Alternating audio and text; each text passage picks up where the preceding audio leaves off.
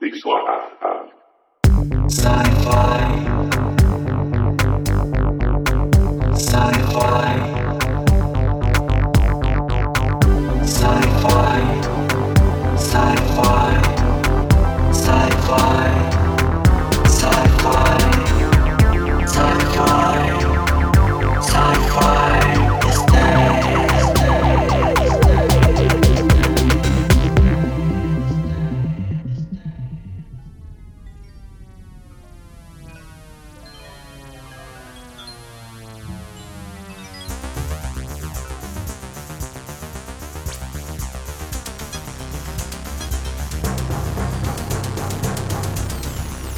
평생 과학의 대중화에 힘썼던 저명한 천문학자 칼 세이건은 이렇게 이야기하였습니다.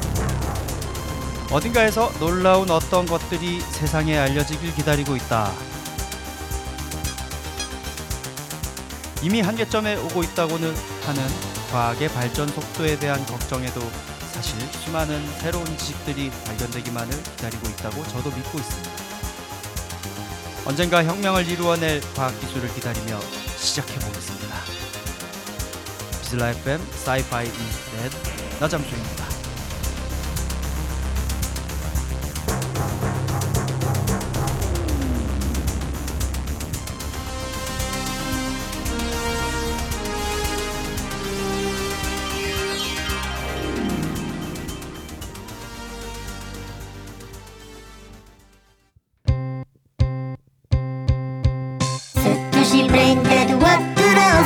Real Batman franchise what 들어오세요 패션 people 파티 people what 들어오세요 what 들어오세요 한남동 패션 메카 what 들어오세요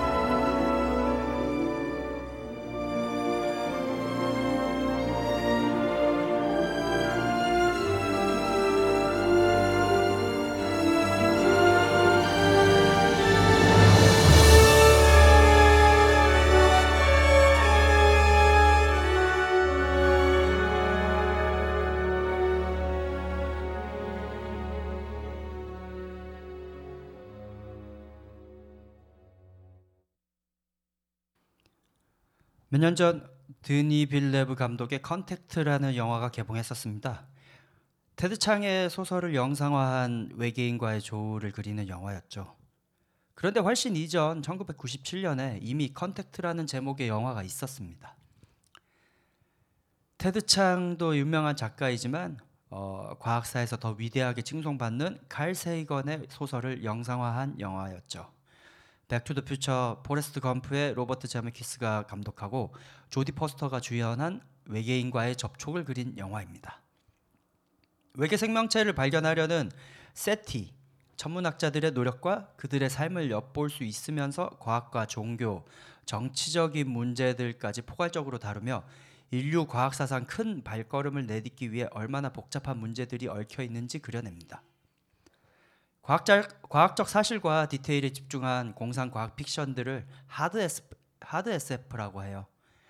이 영화도 실제 천문학자인 칼 세이건의 소설을 기반으로 하고 각본 또한 칼 세이건이 참여하였기 때문에 오락적 연출이 제한적일 수밖에 없었는데요. 그러다 보니까 순수한 드라마 장르가 돼서 블록버스터에 맞먹는 제작비에 비해 큰 흥행은 하지 못했습니다. 일반적인 대중의 입장에서는 외계 지적 생명체와 교신하고 프로젝트를 진행하는 게 저리 복잡해 하고 지루해 할 수도 있다는 이야기죠. 그러나 과학에 대한 진지한 관심을 가진 사람이라면 흥미롭게 볼 수 있는 부분이 많이 있습니다. 정치적인 개입이 있을 수밖에 없는 우주인 선정 과정이라던가 종교 단체와의 갈등 등은 현실 세계에도 충분히 있을 수 있을 충분히 있을 법한 일이며 실제 외계 문명이 존재한다는 것이 입증되었을 때 세상이 어떤 혼란에 빠질 수 있을지 설득력 있게 연출하고 있습니다. 이야기가 처음부터 불가지론자인 주인공 엘리와 연인인 신학자 팔머 간의 입장을 오가며 종교와 사회의 과학적 끈으로 외계 문명에 대한 접촉 과정을 그리고 있기 때문에 앞으로 있을지 모를 외계인 발견에 대한 예측을 할 수 있도록 해줍니다. 철저한 고증과 복잡한 사회 관계를 정교하게 그려낸 것은 아주 좋았지만 1997년도 영화의 한계상 CGI의 quality가 떨어집니다.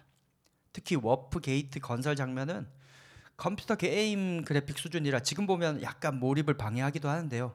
만약에 요즘 만들어졌다면 과연 어땠을지 상상하게 됩니다.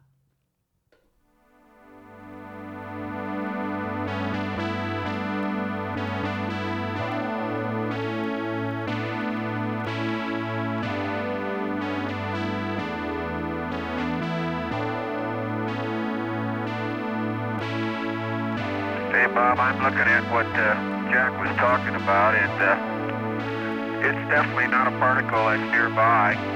It is a uh, bright object, and it's uh, obviously rotating because it's flashing. It's uh, way out in the distance, apparently rotating in a very rhythmic fashion because the uh, flashes come around almost on time. As we look back at the Earth, it's up at about 11 o'clock, about oh, maybe 10 or 12 dia- Earth diameters. Uh, I don't know whether that does you any good, but there's something out there.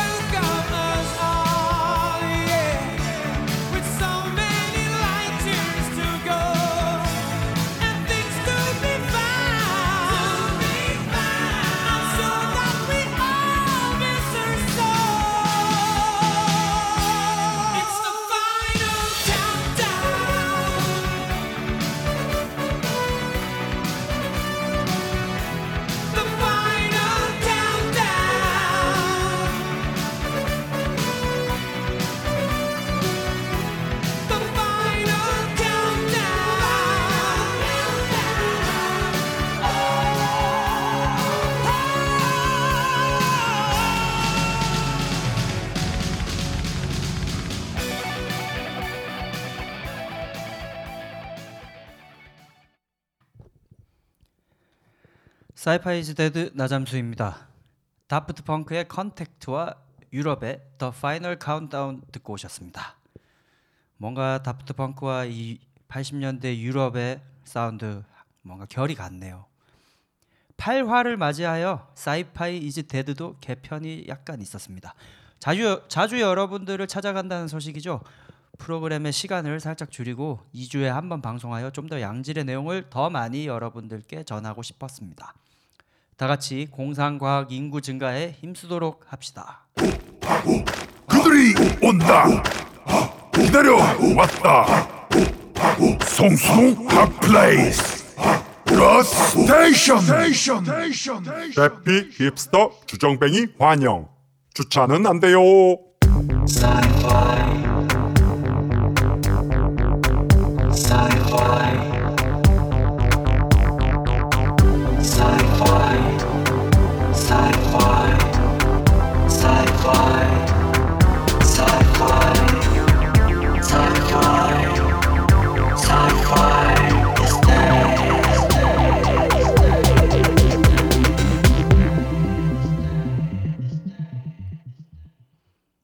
7, 80년대에만 해도 미래가 되면은 하늘을 날아다니는 자동차, 인간을 대신해 노동을 하는 로봇, 우주 식민지 개척 등을 그리는 미래의 풍경들이 많이 그려졌습니다. 실제로 초등학교 교내 미술 대회의 섹션들 중 큰 부분이 이 과학 상상도를 그리는 것일 정도였죠. 그러나 3, 40년이 지난 지금 그때 당시에는 가장 실현 가능할 것처럼 그리던 수많은 과학 기술들이 아직은 요원합니다. 오히려 그 당시에는 상상하기 힘들었던 인터넷 문화, 모바일 기기, 인공지능에 힘입은 기술들은 예측보다도 훨씬 더 빠른 속도로 발전했죠. 하늘을 날아다니는 자동차가 아직 실현되지 않은 것은 에너지 밀도와 효율의 측면에서 3, 40년 전보다 크게 나아지지 않았기 때문이라고 미래학자들은 추측합니다. 인류 문명의 발전 속도를 수직 상승시킨 산업혁명의 시작도 동력기관의 발명과 함께 생겨, 생겨 났고 두 차례의 세계대전을 통해 에너지 기술이 엄청나게 발달했기 때문입니다. 그러나 20세기를 지나고 21세기가 4분의 1을 지나면서도 100년 전의 에너지 밀도에서 크게 발전을 하지 못하고 있는 상태이고 이념의 대립이 끝나고 자본주의 경제가 100년을 지나며 드러낸 세상의 원리에 의하면 하늘을 나는 자동차는 여전히 보편화되기 어려운 것이 사실이죠. 200년 전 산업혁명 때 등장한 증기 터빈의 에너지 효율은 굉장히 높은 편입니다.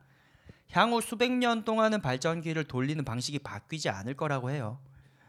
그러나 현재 기술이 정점에 달한 내연기관은 근본적으로 카르노 효율이라고 하는 열역학적 기관의 이상적인 수치를 뛰어넘을 수 없는 한계가 있어서 보통은 3, 40% 이론상으로도 최대 60% 정도가 에너지 효율의 한계입니다.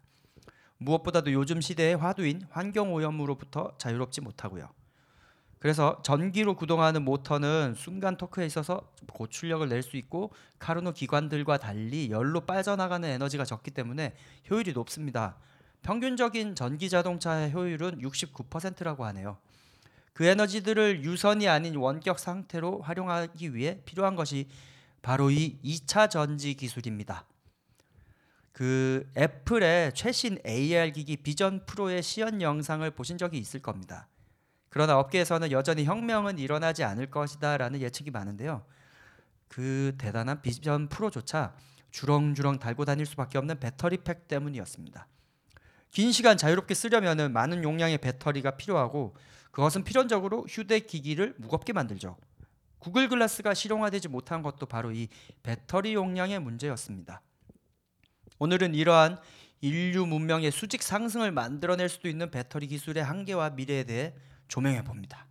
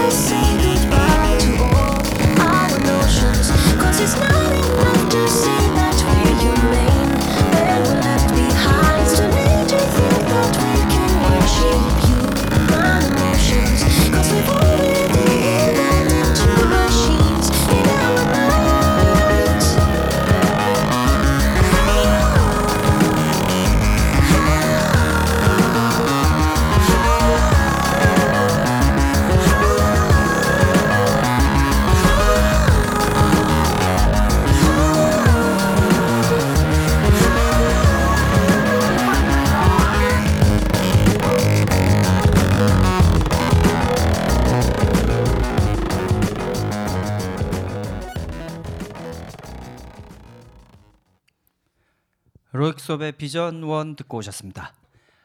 일단 자동차나 비행기처럼 원격으로 이동하는 수단에 있어서 중요한 것이 무대, 무게당 에너지 효율을 얼마나 보여주는지입니다. 무게에 따라 보- 포함하는 에너지의 양을 에너지 밀도라고 하는데요. 휘발유나 경유의 에너지 밀도는 33.6 megajoule per liter 그리고 38.6 megajoule per liter 정도이고 어, 그나마 최근에 많이 발전한 리튬이온 배터리의 에너지 밀도는 0.9에서 2.6 megajoule per liter 정도입니다. 수십 배의 차이가 있죠. 이처럼 전기를 저장하는 장치들의 밀도와 효율의 기- 개선이 시급해 보입니다.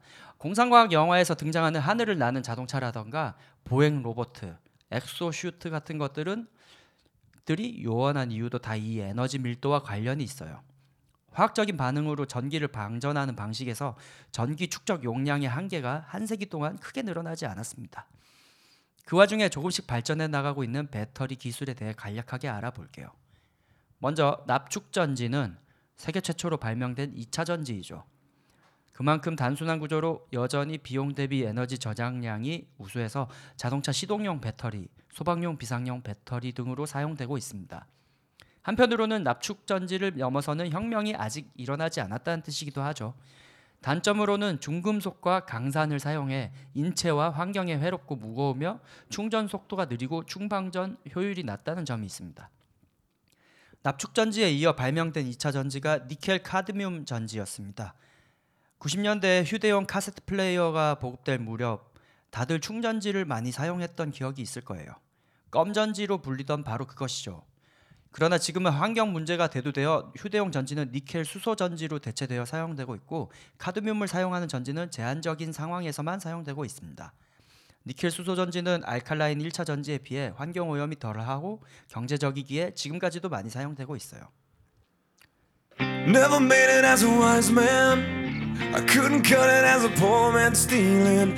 Tired of living like a blind man.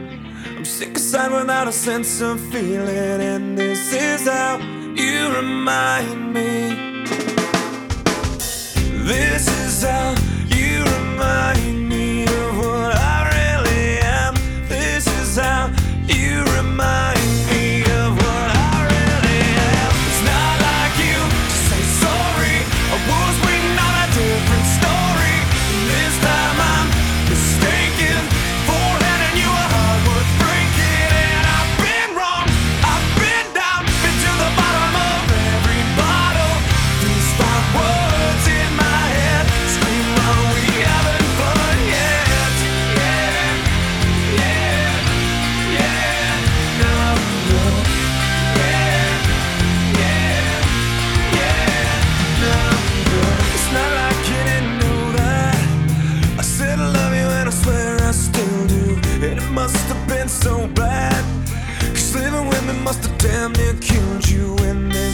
out.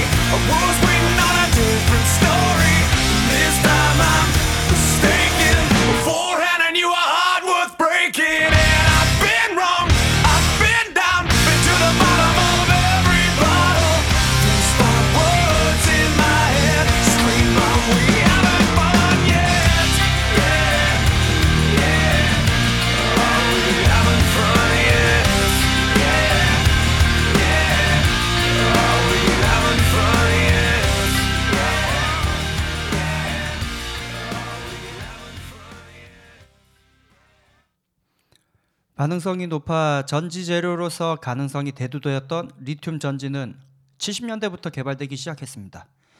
그러나 리튬 금속 덩어리는 자체만으로 폭발성이 높아 안전하지 않았어요. 그리하여 리튬 자체를 전극으로 쓰지 않고 리튬 이온을 포함하는 물질을 음극과 양극으로 나누어 사용하는 방향으로 개발됐습니다. 80년대, 90년대 리튬 이온 전지의 안정성을 높이는 방향으로 지속적으로 개선이 되었고 인산철 리튬을 극물질로 하는 사- 전지가 개발되어 현재에 이르게 되었습니다.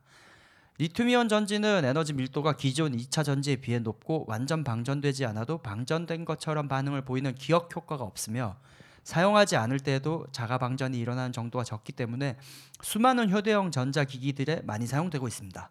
전지 활용도가 가장 활발한 어, 전기 자동차들도 자- 대다수가 리튬 이온 전지를 사용하고 있죠. 그러나 리튬의 희소성 때문에 가격이 비싸고 여전히 폭발의 위험이 있어 이를 대체할 수 있는 안정적인 방식의 전지들이 계속 연구되고 있습니다.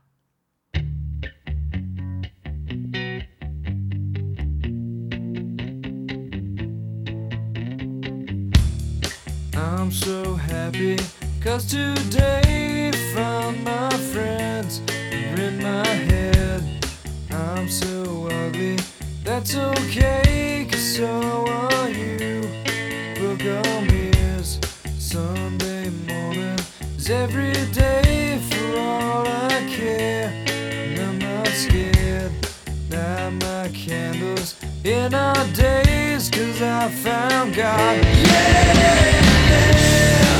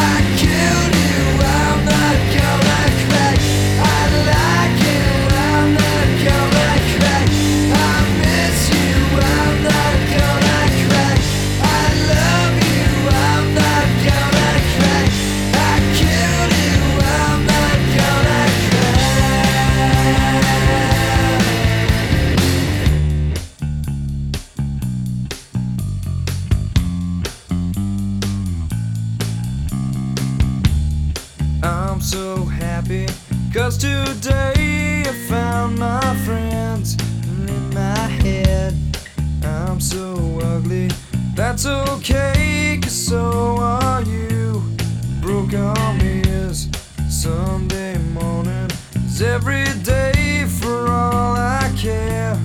And I'm not scared, light my candles in our days cause I found God.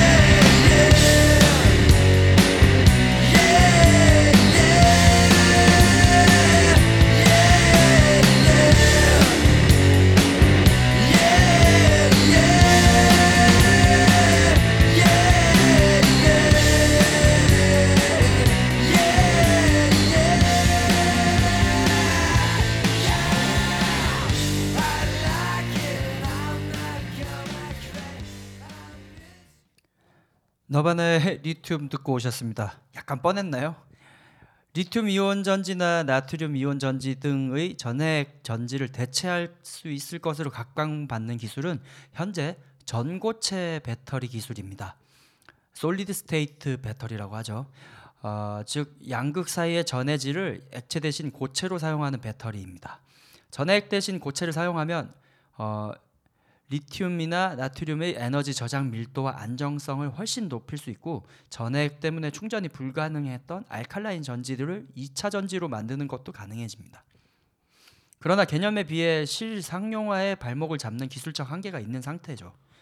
몇 년 전 전 세계적으로 신기술 벤처에 투자 열풍이 있을 당시 전고체 배터리 개발 선언으로 폭등했던 기업의 주가가 현재 바닥 상태에 머물러 있다는 사실을 보면 기업가들의 공헌처럼 쉬운 기술은 아니라는 뜻입니다. 만약에 전고체 배터리가 실용화된다면 지금보다 25, 25% 정도 향상된 에너지 밀도를 실현할 수 있을 것으로 기대되고 있어요. 차세대 전지 기술로 각광받는 리튬 황 전지는 양극의 황, 음극의 리튬을 사용한 전지로 이론상으로는 리튬의 8배에 달하는 에너지 밀도를 가질 수 있다고 합니다. 그러나 데, dendrite라는 부산물의 형성, 황으로 인한 부식들의 난제 해결이 시급한 상황이죠. 고체 전고체 기술이 실용화된다면 이런 부산물들로 인한 난제들 해결이 자연스럽게 이루어질 것으로 예상하고 있습니다. 그리고 또 다른 차세대 기술인 금속 공기 전지라는 게 있습니다. 금속 공기 전지는 아주 단순히 금속이 공기와 만나 반응하면서 내놓는 전기를 쓰는 방식으로 발명은 이미 1900, 1868년에 어, 되어 있었어요. 그러나 전지의 수명이 너무 짧고 충전 시 반응이 느려 전지의 용량 유지가 비효율적입니다. 폭발 위험성이 현저히 낮고 에너지 밀도는 10배 이상 높아 차세대 전지의 방식으로 활발하게 연구되고 있어요. 여러 가지 차세대 전지 기술에 대해 살펴보았는데요. 아직도 에너지 밀도와 효율, 경제성에 있어서 혁명이 일어나기는 요원해 보입니다. 어서라, 어서 하루라도 빨리 혁명이 일어나 Google Glass, Apple Vision Pro, 한번 충전하면 일주일 동안 쓰는 핸드폰 등이 실용, 실용화되길 기대합니다. 이제 뻔한 노래 하나 틀겠습니다. Metallica Battery.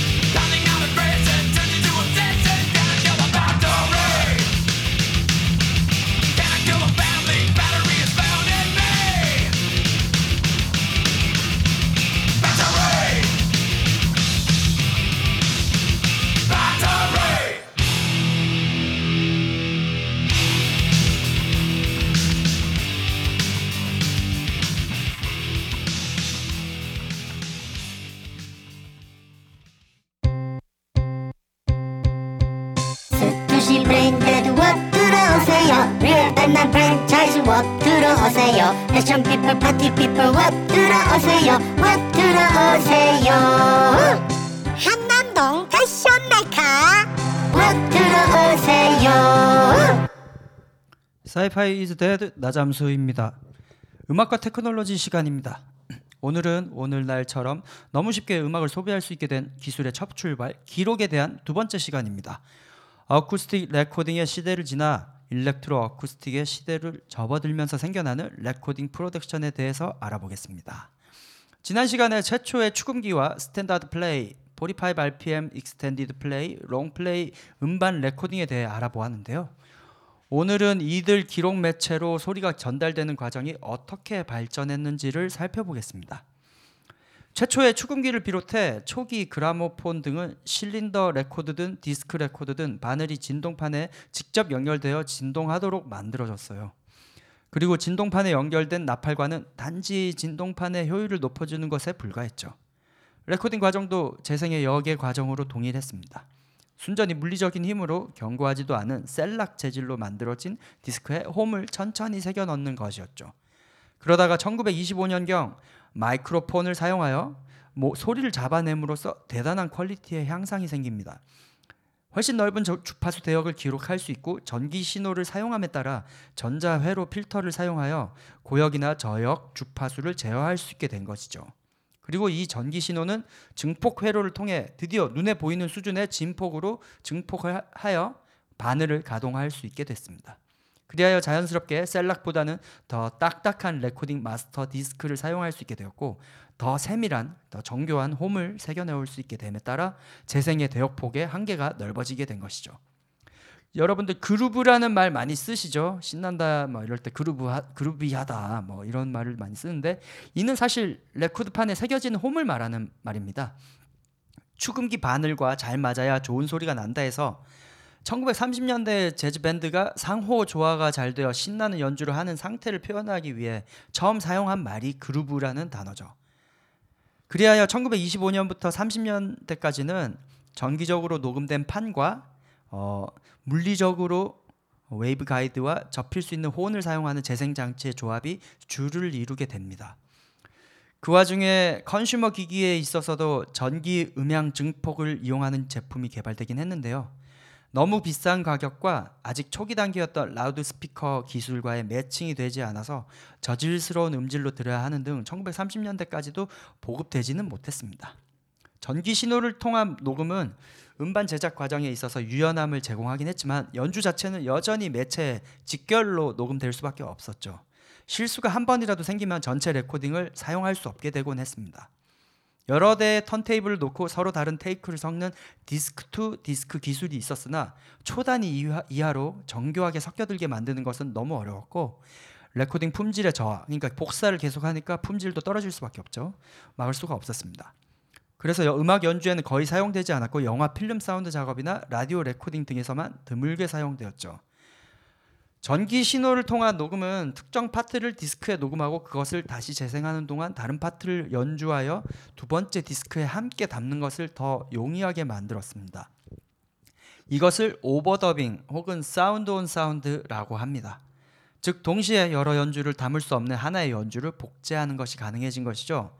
1920년대에 이미 Victor Talking Machine Company에서 출시된 레코드에 overdubbing 기술이 사용되긴 했지만 디스크 레코딩 특성상 오디오 테이프 발명 이전엔 overdubbing은 한정적인 상황에서만 가능했습니다. 그 overdubbing은 결국 magnetic tape recorder가 발명된 이후 유명한 Les Paul 그러니까 기타 이름으로도 유명하죠. Les Paul에 의해 1940년대에 개척되게 된 것이죠. Les Paul의 Lover 들어보겠습니다.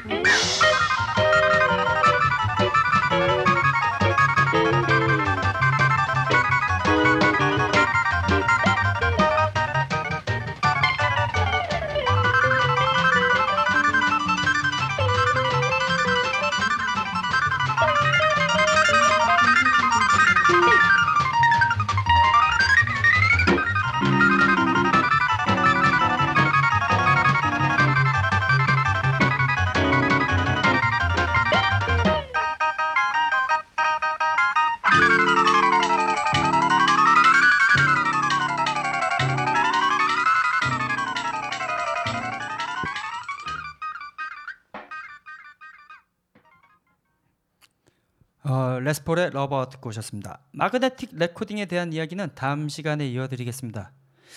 여러분의 공상과학에 대한 열정에 제가 불을 붙일 수 있었다면 무척 영광이었고요. 좀 더 많은 분들이 이런 sci-fi 장르에 관심을 가지고 함께 만들어 나갈 수 있으면 좋겠습니다.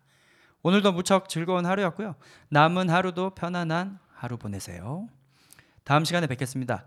마지막 곡으로 제 음악에 많은 영향을 준 Janet Jackson의 to Me 듣고 오늘 방송 마치겠습니다. Ooh.